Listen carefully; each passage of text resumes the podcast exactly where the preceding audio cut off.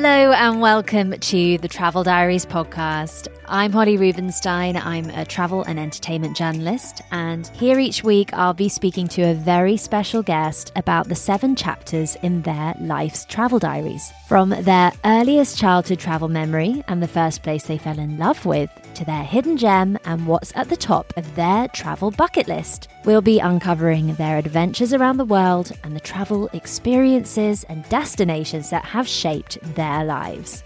Today, I'm joined by the nation's favourite maitre d' and TV personality, Fred Sirieix. Having worked in Michelin starred restaurants both in France and the UK, Fred rose to fame back in 2013 on Channel 4's BAFTA winning matchmaking show, First Dates, greeting nervous daters with his warmth, charm, and philosophical musings, of which you'll hear many coming up. Now he's become known for his TV globe trotting too, as the presenter of Remarkable Places to Eat on the BBC, and spending months at a time travelling with his pals Gordon Ramsay and Gino D'Acampo on ITV's Gordon, Gino, and Fred's Road Trip series. Fred's travel diaries take us from Italy and Monaco to Paris and Peru. He reminisces about life growing up in Limoges, France, and how he became the ultimate Anglophile. We reveal which Caribbean island he escapes to every year, what it felt like plunging into an ice well in Lapland, and he uncovers what goes on behind the scenes with the making of first dates. How do they match these couples so perfectly? I really wanted to know. So, all that and more coming up on the Travel Diaries.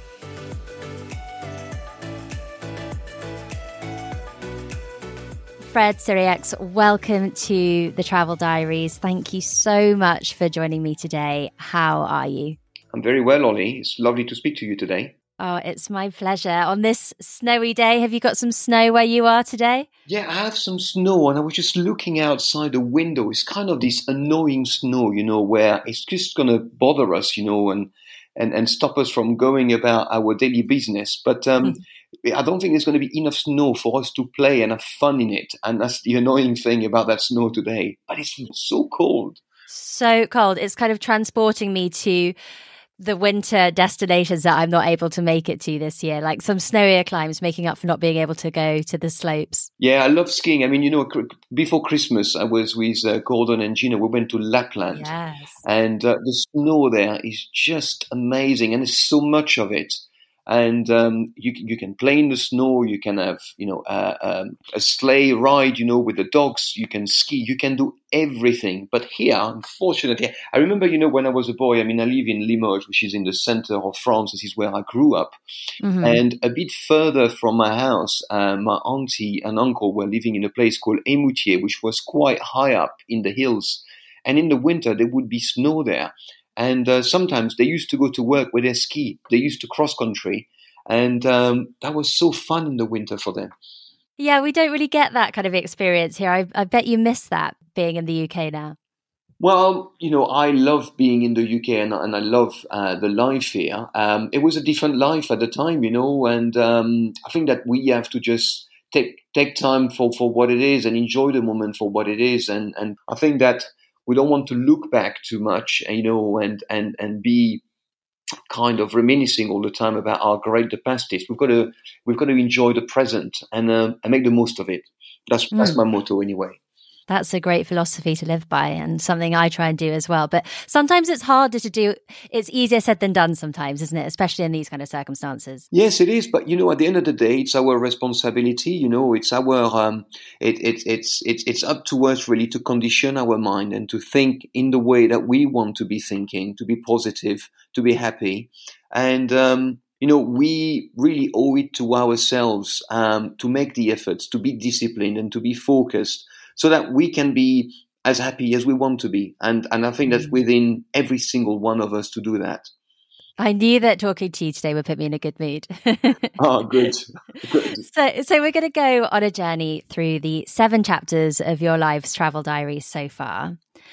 We'll start right at the beginning. That's chapter one, which is your earliest childhood travel memory. When you first contacted me about the podcast, I was thinking about that, and I was thinking about different places where I have been, mainly with my parents. Mm-hmm. Because up to the age of 16, I was living at home and then I left home at 16. Um, but really, there isn't a single place really that I can really talk to you about. Um, it's rather a collection of places because we used to go on holiday every single year with my parents. We used to go in the summer, we used to go in the winter. Mm-hmm. And uh, in the summer, we used to go to the Atlantic coast or to the Mediterranean coast. My parents had their favorite spots. And in the winter, uh, we used to go skiing, sometime in the Massif Central, which is not mm-hmm. really high up, and you can do downhill, but not as good as the Alps. And other times, we used to go to the Alps to ski. And uh, my mom used to say, a week in the snow is uh, much more invigorating and relaxing than two or three near the sea. Mm-hmm. Um, and of course, you know, it's because when you are, you know, when we were skiing and we were in the Alps, and you be skiing all day long from the morning to the night uh, because you're so physically active and the fresh air in the mountain which is much purer and much much um, much more full of oxygen would have a very positive uh, benefit impact on your body and when you come back to ground level where we were living in uh, in Limoges you know you felt the benefits straight away and uh, because we were active all the time you know it just kind of give you that boost of energy and it made you feel so much better. Mm-hmm. Um, on last week's episode with Hugh Fearnley Whittingstall, he was talking about how he goes cold water swimming every day. And it reminded me of your Christmas special with Gordon and Gino when you went in the ice oh. when you oh. were up in Lapland, the ice swimming. That so that the, the, cold really invigorates people, doesn't it? It's, it's so therapeutic. It does. I mean, this is just different from skiing with all the layers on, you know. And as much as you get cold and your feet get cold and frozen, you know, there you get completely frozen. And I tell you something we were the three of us were really apprehensive in going into this water, and especially the swim after going in the uh, ice well. But actually, after I'd done it, I felt so good, and I could feel the. I mean, on on the very moment, and and after I come out of this water, I was just freezing. My body just seized up. My legs were in pain. I was really in pain. Yeah. But after we went into sauna and we warmed up, and especially the next day, I could feel that my body was healing because I do a lot of sports, you know, and I'm always active. You know, I'm, I'm, I'm getting on a little bit now. I'm 49, but I'm still doing sports as if I am 20 years old. I mm-hmm. haven't I haven't slowed down. And um, actually, the next day, my body felt better. I felt less pain, and I couldn't wait to go back in the water. But unfortunately, we were going to another place, and we couldn't do it anymore. But that really mm. did very well for me, and um, that did that did me a world of good. And I can't wait to do it again. To be honest with you. Hmm, that's fascinating. So you grew up in Limoges, as you said. So what was life like there? Can you kind of paint a picture of what Limoges is like? Limoges is a very um, quiet town. It's in the center of France. Uh, has a very rich history. It's said to be uh, a city of rebels. We used to fight against the English in the Hundred Years' War. Um, in the Second World War, um, Limoges and, and, the surrounding areas was called Little Russia because of the resistance there, which actually started in Limoges. And one of the local leaders, um, Georges Guingouin, was actually born near Limoges and was was the person who actually started the resistance movement uh, against Nazi Germany when they invaded France. So we've got this history there. It's full of woods, so it was very um, it was a good ground for the resistance to be hiding in the hills and in the woods. Um, um, it's, it's, it's a city that's about 200,000 inhabitants. Sadly, there hasn't been many much industry there, so it's not as developed as it could be. Uh, it's mm-hmm. very green, and it's the place that I come from. I, I, I love it there. I love the the quietness and um, that sense of you know when you go back. I go back to my roots and I love going around there with my parents, discovering new places. And there's always new new restaurants or new new stuff to go and, and see. And your parents were both nurses, is that right? Yeah, my parents were both nurses. We were living about 500 meters from the hospital where they were working. So um, they were walking to work. So I always felt like my parents never actually worked uh, because my mom was um, working during the day, my dad was working at night. And by the time my mom was back, my mom, my dad was going to work. So it's as if my dad never worked because when whenever I got up in the morning, he was there, and whenever I was going to bed, he was there already as well. Mm-hmm. So um, it was a very happy childhood uh, with my brother um, going on holiday, and uh, you know we were living near uh, near woods and fields. So when you're a kid, you know you go and play in the woods. You make uh, cabins in the in the trees and in the woods there, and play with your friends. It was a very lovely, happy childhood. And you've said something that I thought was really lovely, which was that as your parents both were working as nurses, that they showed you the meaning of hospitality, which then influenced your career. Yes, I think, I mean, look, hospitality is uh, the basis of hospitality is the same everywhere you go, and there are no advanced level. It's all about the basics. And for my parents working in hospital, you know, they were looking after their patients. And they used to say to me very, very often, I mean, they still say to this day, you know, we used to look after patients, um, but you look after customers. But it's exactly the same. The difference with you is that you look after people when they are feeling good and they are happy and they're having a good time. Whereas we, you look, we used to look after people where, where they were in pain and dying. Um, but at the end of the day, what we were what we were there to deliver is the best experience for the patient to make sure that they have a good time while they are receiving the care. And that was their, their motto, that was their ethos. And they cared deeply about their patient, but about their work. Their work ethic was incredible. Hmm. And for them, it was about working as a team, delivering as individual. Um, but of course, you know, it's, it's about delivering that great care and delivering on your promise. And that's what hospitality, that's what service is about. And for me, you know, I, I made the connection very early on because they used to talk about their work at the kitchen table every single day. Mm-hmm. And and I got very inspired by that. I got very motivated. And those values, those principles, um, they stuck with me throughout my career and they still drive me today. Hmm, that's amazing. And what led to your move to the UK? Why did you leave France?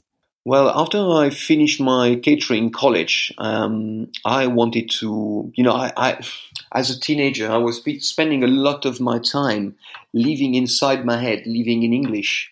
And mm. um, I love writing poetry at the time, I remember in English. Um, I love playing the air guitar in front of the mirror, listening to ACDC and, and other mm-hmm. bands that I loved. And I just loved the idea of living my life in English. You know, I was, I was pretty good in English as a student. Mm-hmm. And I was making connection with the country. And a friend of mine was working there and living there. And he said to me, Well, I can get you a job in one of the best restaurants in the UK, which was La Tante Claire at the time.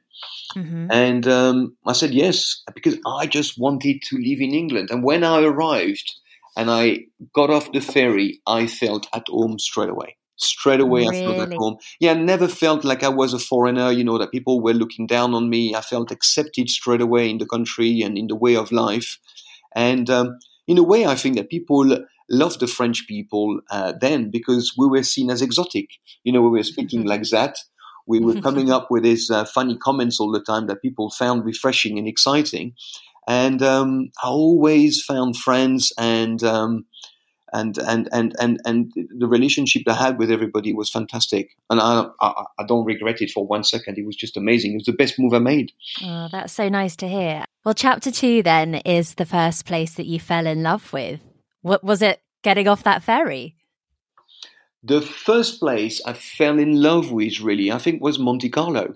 Um. I did a season there as a waiter at the flying squad, which was called the Brigade Volante um, in Monte Carlo during the summer, and I had one of the the very best summers of my life there, uh, working and living in Monte Carlo. The, the flying squad was a squad where you could be working, for example, at a Monte Carlo Beach hotel in the morning to set up the restaurant. Then lunchtime would be at the Monte Carlo Beach, and dinner time would be in the exotic restaurant underneath the um, the Salle des Étoiles, which was the big conference room there, uh, where there used to be function for 1,000, 2,000 people. And, you know, in Monte Carlo, everything is magic. So when you work at La Salle des Étoiles, you know, for example, where they do the, the Red Cross Ball every year, the roof of the Salle des Étoiles opens up and suddenly you can see the sky. And it's so beautiful because it's mm. south of France, it's warm, and every single day you had fireworks. That was just a life there. Every day you had fireworks. It was just an incredible, magical place. And the people that you met there, be it your colleagues or the dancers or the artists and performers um, that were there, because we were all part of the entertainment act there, uh, was just fantastic. Well, it sounds wonderful. And do you go back still now? I went back um, about a year ago. I took Fruitcake, my partner. Fruitcake is your fiance? Yes, uh, for uh, for a weekend, and um, it was great to go back and see the the places where I worked as a as a young teenager, and uh, some of the people I work with. It was it was a fantastic experience. It was great to go back down memory lane.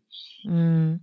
Well, and speaking of falling in love, obviously we we have to talk about the wonderful first dates, which I think kind of maybe alongside the Great British Bake Off are like the two shows that are just like a big warm hug whenever you watch them.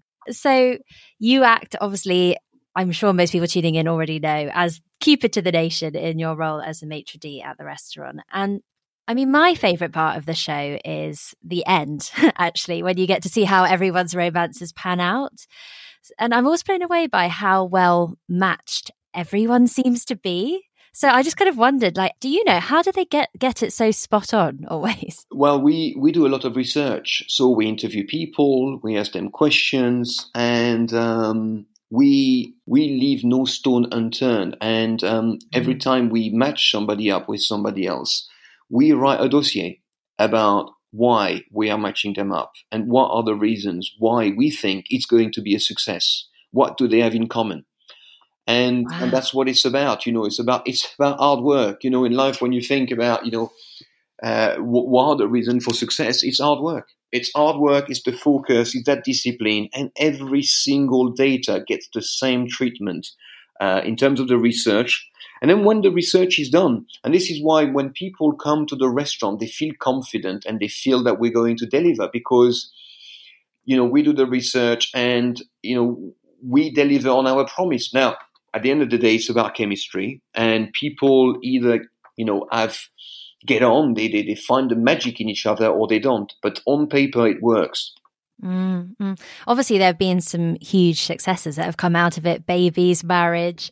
I mean, how does that make you feel having been a part of something like that? It's great, but you know that the thing that's great about being part of First Date is that it's positive. Positive. It's a feel good.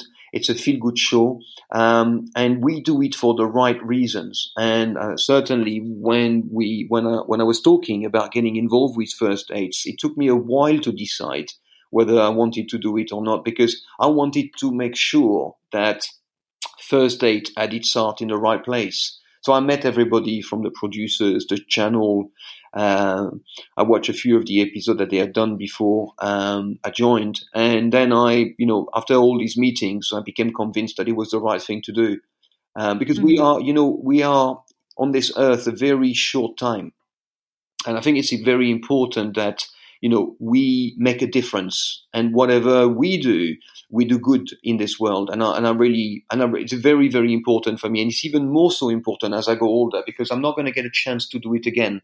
So whatever I do, I've got to make it good, and I've got to have fun while I'm doing it. And mm-hmm. and I think it was the right choice, you know, with First Date. In fact, we are um, about to launch a new series called First Dates Teens. I don't know if you've heard about it. Oh no! Tell tell me more. Oh, it's just uh, it's a mini series, um, but basically it's teenagers from 16 to 19 years old, and they come to the first dates restaurant to have their very first date. Oh, how amazing! It's brilliant, and I tell you one thing: when you watch it, you go you go back down memory lane, and you, it just takes you back to the time when you were a teenager and all the things that you did, you know, and. Mm-hmm and it's just fascinating to see these teenagers uh, going through the exact same thing that we were going through when we were younger. And for some people, they're still going through the same thing, even though they are yes. not teenagers anymore. But how nice that they were able to be matched without. I mean, obviously, dating apps are fantastic for so many people.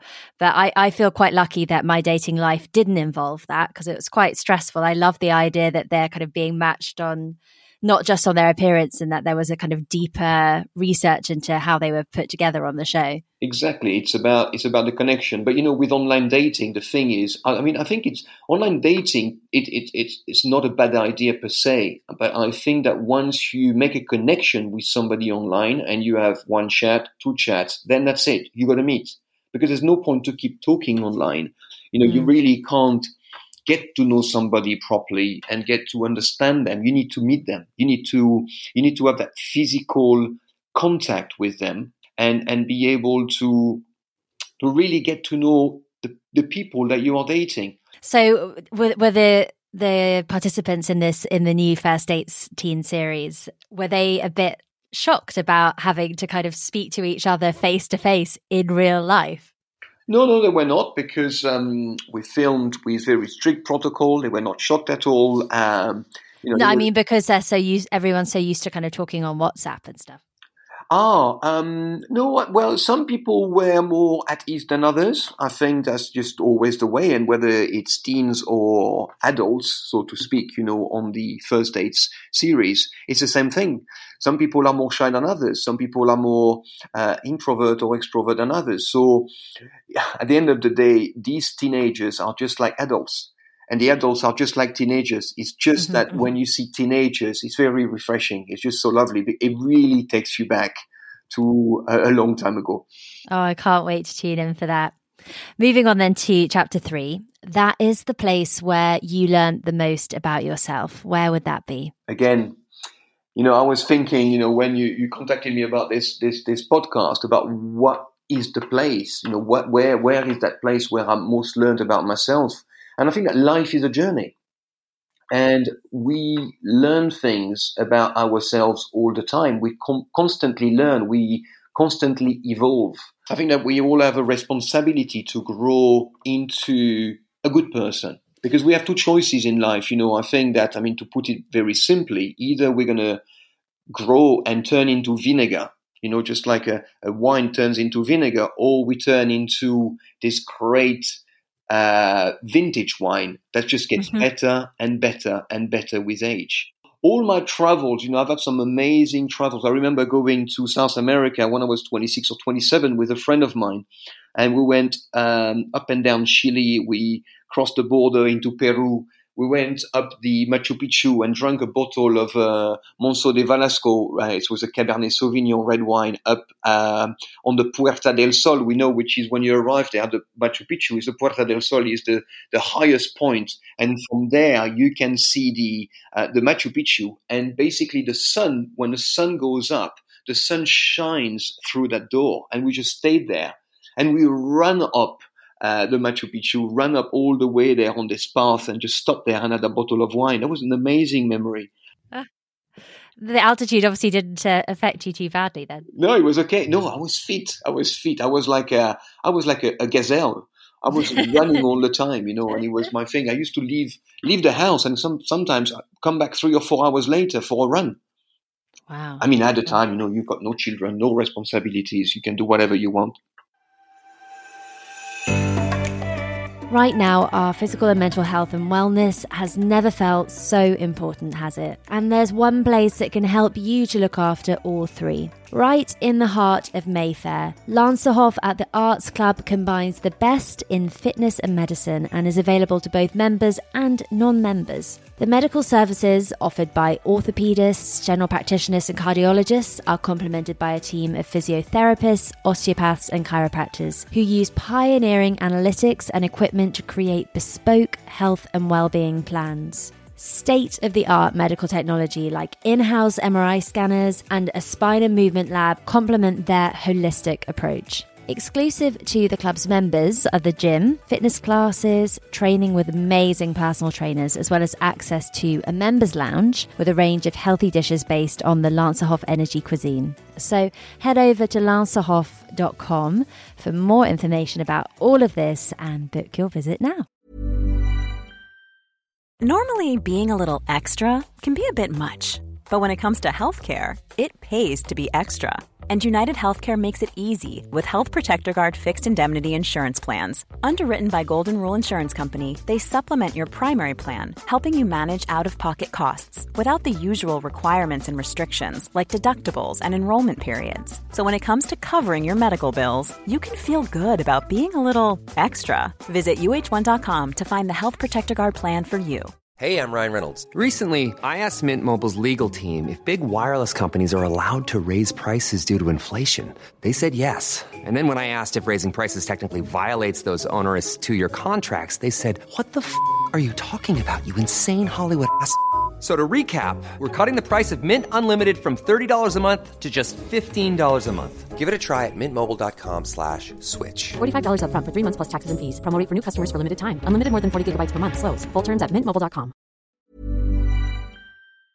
Today's episode is supported by Airbnb. It has been a long old winter here in the UK, and in between podcast seasons, I'm going to take a little bit of downtime to seek out some warmth. I'm jetting off to the Greek island of Mykonos, visiting some places that have been on my bucket list, and while I'm hopefully soaking up some Mediterranean sun, my home will be hosting guests from all over the world thanks to Airbnb. It's the perfect way to make your travels even more rewarding. Instead of letting your home sit empty while you're off exploring new destinations, why not turn it into a cozy retreat for fellow travelers? Just like I do. Whether you choose to rent out your entire space or just a spare room, it's up to you. I list my spare bedroom, and it's been a fantastic experience, both financially rewarding and a great way to connect with new people. So, if you're planning your own summer getaway or any trip for that matter, consider putting your home on Airbnb. It's a fantastic way to earn extra income that can go towards your travel expenses, souvenirs, or even that special treat you've been eyeing. Your home might be worth more than you think. Find out how much at airbnb.co.uk forward slash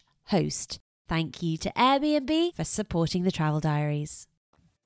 Well, moving on to chapter four, that is your all time favorite destination. Such a hard one for everyone to pick, but which place stands out to you?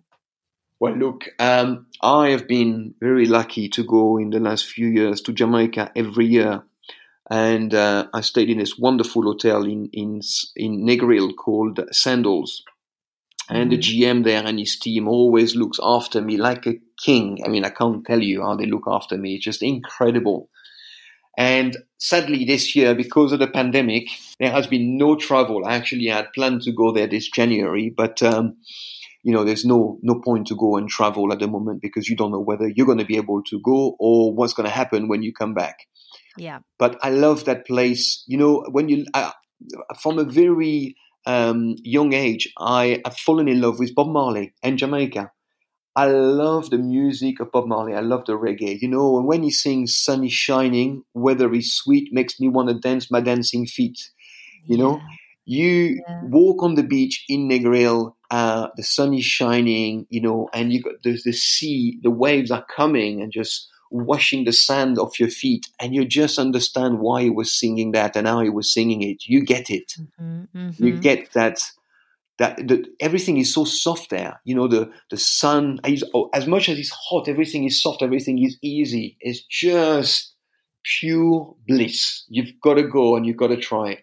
Oh, I'm you've you've you've convinced me. I, I'm dying to go. I've I've been to the Caribbean, but I haven't been to Jamaica, and it's an island I've always been really interested in because of that cultural element that just underpins the whole of of life there as well. The the music, as you say. So when you're there, how do you spend your days? Like how how do you pass the time?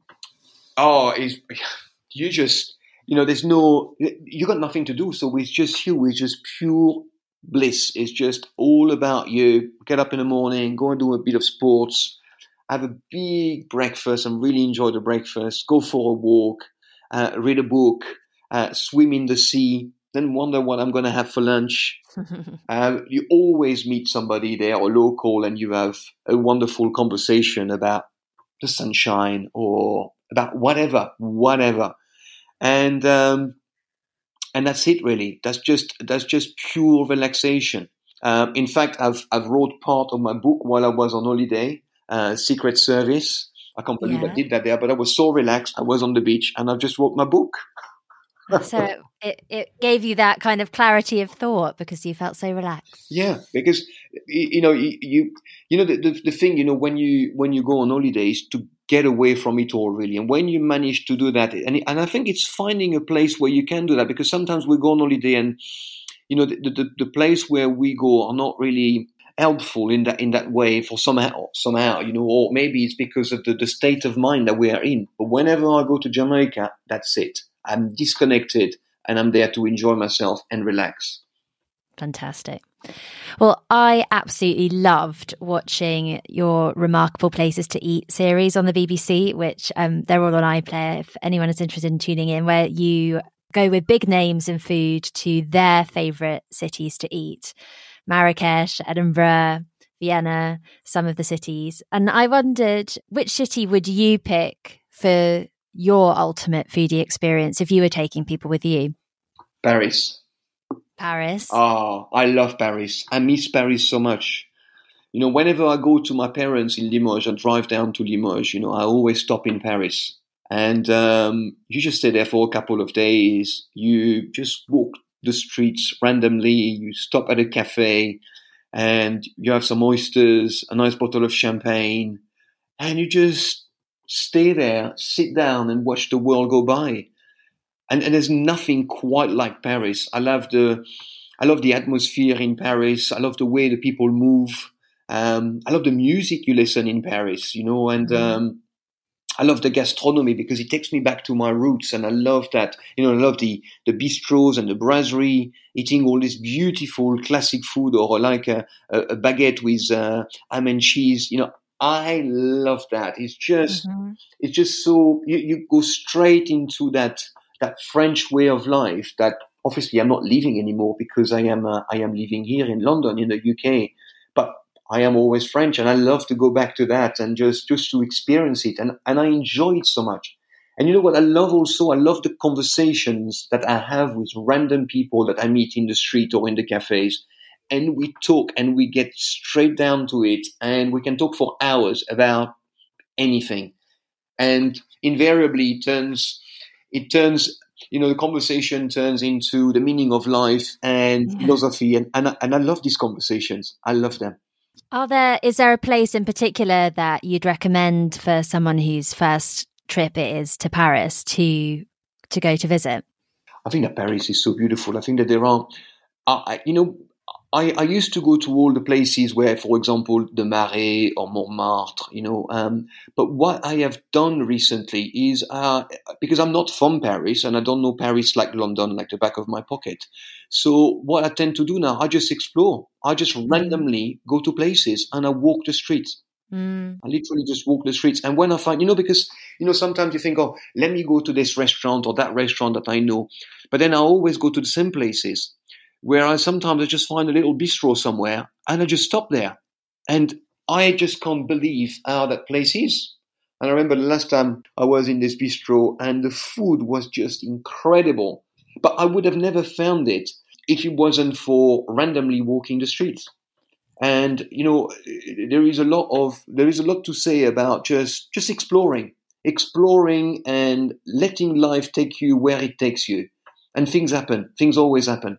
And that's for me, that's the exciting part of going to Paris because I, you never know what's going to happen in Paris. There is hmm. a, this word called l'imprévu. Um, and what's imprévu in French is something that's not planned. And I love right. that. I love l'imprévu yes. of Paris. Uh, so as you say, that's uh, something to to really bear in mind because I think we could, I can certainly fall foul of seeing so many different places on Instagram and online, reading about them, kind of filling up my itinerary so that I feel like I have to tick off everywhere that everyone's recommended to me, and actually just kind of putting all of that to one side and seeing where life takes you is not only more relaxing, but as you say, you uncover some hidden gems. Exactly, exactly. I mean, last time I was there, no, not last time I was there, maybe a couple of years ago I was there, I was walking the streets and uh, I came across this uh, very old fencing school mm. that dated back from the 17th century. Incredible. And I just walked in and it was so, I mean, this place, I mean, I can't tell you all these places. And people were fencing. And I said, hi. I said, what is this? And I said, this is a fencing school. And we started huh? to talk. And oh sat there, watched them fence. It was incredible. There was all these old pictures on the wall, all these swords and whatever you call them, the fleuret and the épée and all that. Yeah. And I started to talk about fencing, which I have no idea about. But because I box and fencing is a bit like boxing. I mean, this is something that you do on the line. Uh, the stance is relatively the same. It's it's mm-hmm. it's it's about fighting, and I and I really like the idea of fencing. And being French, I think I'm a, a master fencer, which obviously I'm not. Um, but I had the conversations with these, these, people there, and it was great. So, you know, I, I, love to go into random places like that. I knock on the door and I go and talk to people. And um, you know, when you're open and you're smiling and you're just inquisitive and and and and and and, and genuine, you know, with with your questions, you know, people uh, people op- welcome you with open arms, and and I've only had good good experiences doing that, and I've doing I've been doing that since. I mean, for for as long as I can remember. So that was a hidden gem. Chapter five is your ultimate hidden gem. Can you tell us about a place that you love that maybe my listeners haven't heard of or don't know much about? Well, I'm going to tell you about two places. Wonderful. Uh, one place is an hotel called Les Sirenuse in uh, Positano. Oh, yeah. Which is, I mean, Positano is a beautiful, beautiful village. I mean, it's just just magical, really, really beautiful. But Le Sirenuse is the most beautiful, luxurious hotel. Very old school, though. Very, very, very old school. Um, so it's in Italy. It's it's run by the same family for for decades now since they opened this uh, this hotel. And the view from your hotel room uh, in this hotel, you just see the whole village there on the hilltop. You can see the beach and um, it just it's just purely magical. You know, at six o'clock or seven o'clock, you know, when the chimes are ringing from the nearby church, I mean, you feel like you're in a movie. Yeah. You feel like you're in a movie, and when you you know when people tell you about La Dolce Vita, yes, this is what it is. You are right in the center of La Dolce Vita, and if you want to to really be in the middle of the Dolce Vita even more, you take a walk and you go down to the beach there is this restaurant there called Chez Black, which was opened in 1949. And this restaurant does the most beautiful local Italian food. And the maître d' there, Gianfranco, is the most accomplished, incredible maître d', the most the most charming guy, very good looking. All the women who go there fall in love with him. And if you don't have a table, you ask him a table, and he's going to say something to you, and you just fall in love. And whether he gives you the best table of the house or the one in the corner, you will feel like a million dollars. And mm-hmm. if you go to Positano, you got to go to Le Sirenuse and you got to go to Chez Black. These are incredible places. Oh, great tip. I, I'm actually planning to go to Positano this summer. So I am going to add Chez Black to the to the hit list. That sounds wonderful. And I'll say Fred Fred told me to come here. You can tell him, you can tell Gianfranco, and if you fall in love with him, don't say that I didn't warn you. Brilliant. So you uncovered loads of other um, hidden gems on your road trip series with uh, Gino and Gordon, which you know just are so fantastic. And I saw that it's been picked up for a couple more seasons, which is great. So, so you've uncovered Europe, you've uncovered the US, uh, Lapland. So, what destinations are you guys chatting about for the next next couple of seasons? Look, the world is a big place, and sure um, there are so many places that we can go to. I've got so many interests. Uh, Gordon has a lot of interests, and so so there's Gino. So at the moment, I can't really tell you where we are thinking about one of the destinations that we thought about, actually, we cannot go at the moment because of the pandemic. So we are at the moment talking and preparing our next trip. Mm-hmm. Um, but we've got to keep it secret. I'm sure you can appreciate that. Oh yes. So you uh, are in the stages of planning one at the moment. We are planning one at the moment. Yeah, we're How talking, exciting. and um, I mean it's difficult. It's difficult because of what's happening in the world. But I don't think it's impossible. But um, we just have to plan well, and it's always a balancing act about what we want to do because there are things that I want to do that Gordon has no interest in, and so does Gino, and and and the same works the other way. So let's see, let's see where we end up. You know that trip in America. You know when you were when I was telling you about my trip in Monte Carlo when when I was working and living there when I was 18. That was an amazing moment in my life. And uh, I always look back at this moment with, with a very fond memory but going mm. to when we went to America, I mean, it was almost two years now with Gordon and Gino. When when we finished the trip, I cried. I, I, I just cried. I was very emotional, and I thought to myself, you know, I can die now mm. because it was such a powerful. It was it was like the stars aligned at that moment. It was it was just the most beautiful trip. We we had the most amazing time together. So um, yeah, it was very special. I just can't tell you how special it was. I just can't tell you. Oh, it's just that's so incredible. lovely. Well, chapter six is your worst travel experience. Are there any places that stand out to you for the wrong reasons? No, I didn't think that there would be. But have you had any disasters abroad? no. I mean, I didn't have disasters. I mean, sometimes you know, uh, you go somewhere, and I remember once going to Dubai with my family, and we were separated uh, in the plane. And even though I booked the tickets, and you know, I was working very hard, and I wanted to have everybody together, and I was sitting in one place, my children were in another, and I was I was mad, and I went to speak to the uh, cabin crew, and very politely said, "Look, this is what's going on here. Can we?" And it, and they told me, you know, that they were going to move me and look and see what they could do, but I knew because I know about customer service. They were just paying me lip service. They were not interested, and that made me mad. But I had a lovely time in Dubai. I stayed at the uh, at the Hilton there with my friend who was a GM. I had a great time.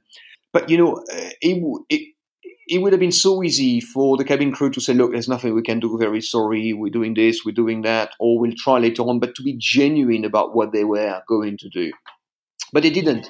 And um, so sometimes maybe, or you have a flat tire when you're driving somewhere, or your car breaks down. But this is just what happened in travel. This is life. But I don't, I can't think of a place where the whole thing was a disaster because again, it's not the way I live my life.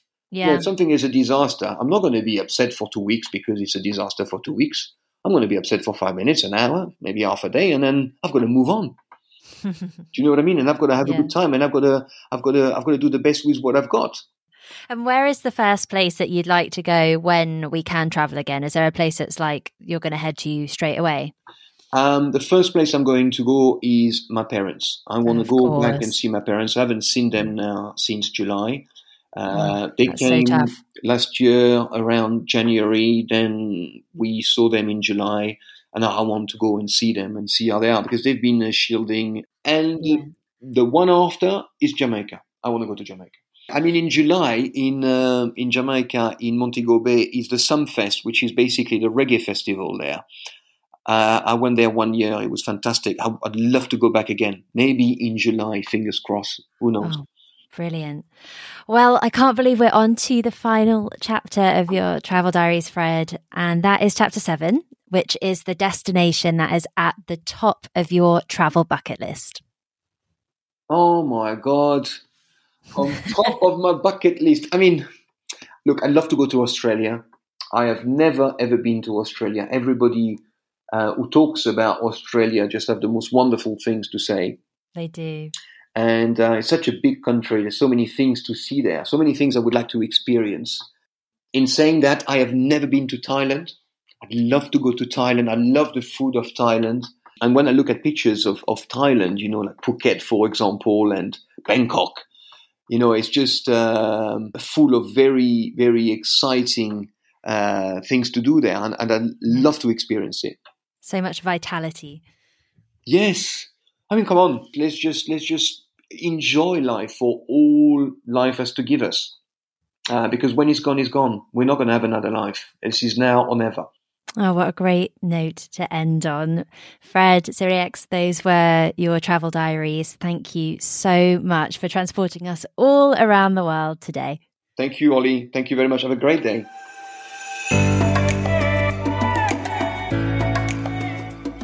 Ah, that was Fred Sirieix. A lovely outlook on life he has, one to aspire to. Teen First Date starts on February the 22nd on E4 at 10 pm.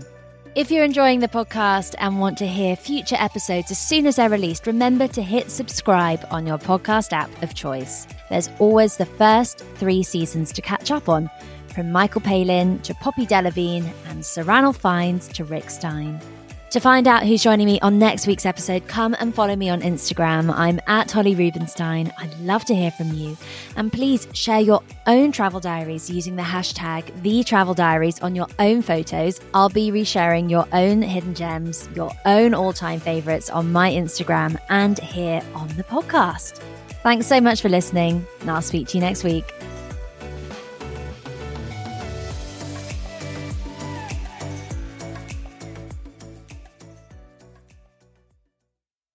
Today's episode is supported by Airbnb. It has been a long old winter here in the UK, and in between podcast seasons, I'm going to take a little bit of downtime to seek out some warmth. I'm jetting off to the Greek island of Mykonos, visiting some places that have been on my bucket list. And while I'm hopefully soaking up some Mediterranean sun, my home will be hosting guests from all over the world thanks to Airbnb. It's the perfect way to make your travels even more rewarding. Instead of letting your home sit empty while you're off exploring new destinations, why not turn it into a cozy retreat for fellow travelers? Just like I do. Whether you choose to rent out your entire space or just a spare room, it's up to you. I list my spare bedroom, and it's been a fantastic experience, both financially rewarding and a great way to connect with new people. So, if you're planning your own summer getaway or any trip for that matter, consider putting your home on Airbnb. It's a fantastic way to earn extra income that can go towards your travel expenses, souvenirs, or even that special treat you've been eyeing. Your home might be worth more than you think. Find out how much at airbnb.co.uk forward slash